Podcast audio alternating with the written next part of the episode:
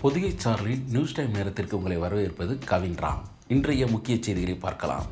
விழுப்புரம் அருகே அதிமுக பெரும பிரமுகர்களால் தீ வைத்து கொளுத்தப்பட்ட பதினைந்து வயது சிறுமி ஜெயஸ்ரீ சிகிச்சை பலனின்றி மருத்துவமனையில் உயிரிழந்தார்.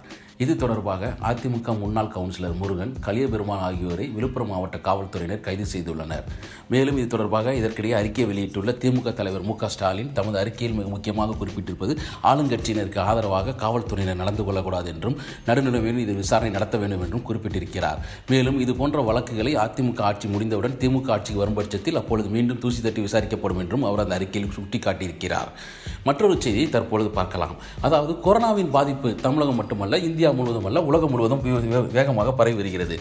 இதற்கிடையே பல்கலைக்கழகங்களில் கொரோனா குறைதீர்ப்பு மையங்கள் ஏற்படுத்த யூஜிசி ஆலோசனை வழங்கியுள்ளது. தேர்வு விவரங்கள் வகுப்புகள் தொடங்குவது உள்ளிட்ட தகவல்கள் வழங்கவும் மாணவர்களின் பிரச்சனைகளுக்கு தீர்வு காணும் வகையும் இந்த மையங்கள் செயல்பட வேண்டும் என்றும் அறிவுறுத்தப்பட்டுள்ளது. மற்றொரு செய்தியை தற்பொழுது பார்க்கலாம்.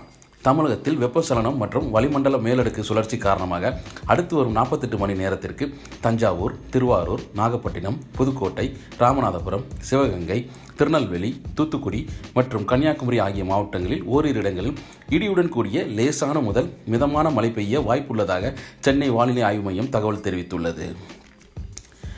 இன்று உலக செவிலியர் நாள். அதற்காக வைகோ மதிமுக பொதுச்செயலாளர் வைகோ வாழ்த்து தெரிவித்திருக்கிறார்.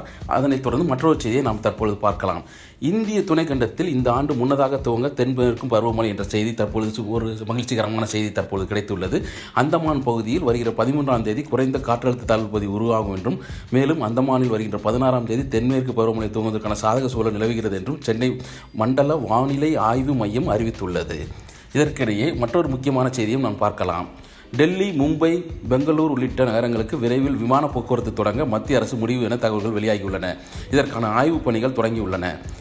மே பதினேழுக்கு பிறகு படிப்படியாக விமான போக்குவரத்தை இயக்க விமான போக்குவரத்துறை தயார் நிலையில் இருப்பதாக மத்திய அமைச்சர் ஹர்தீப் சிங் பூரி கூறியுள்ளார்.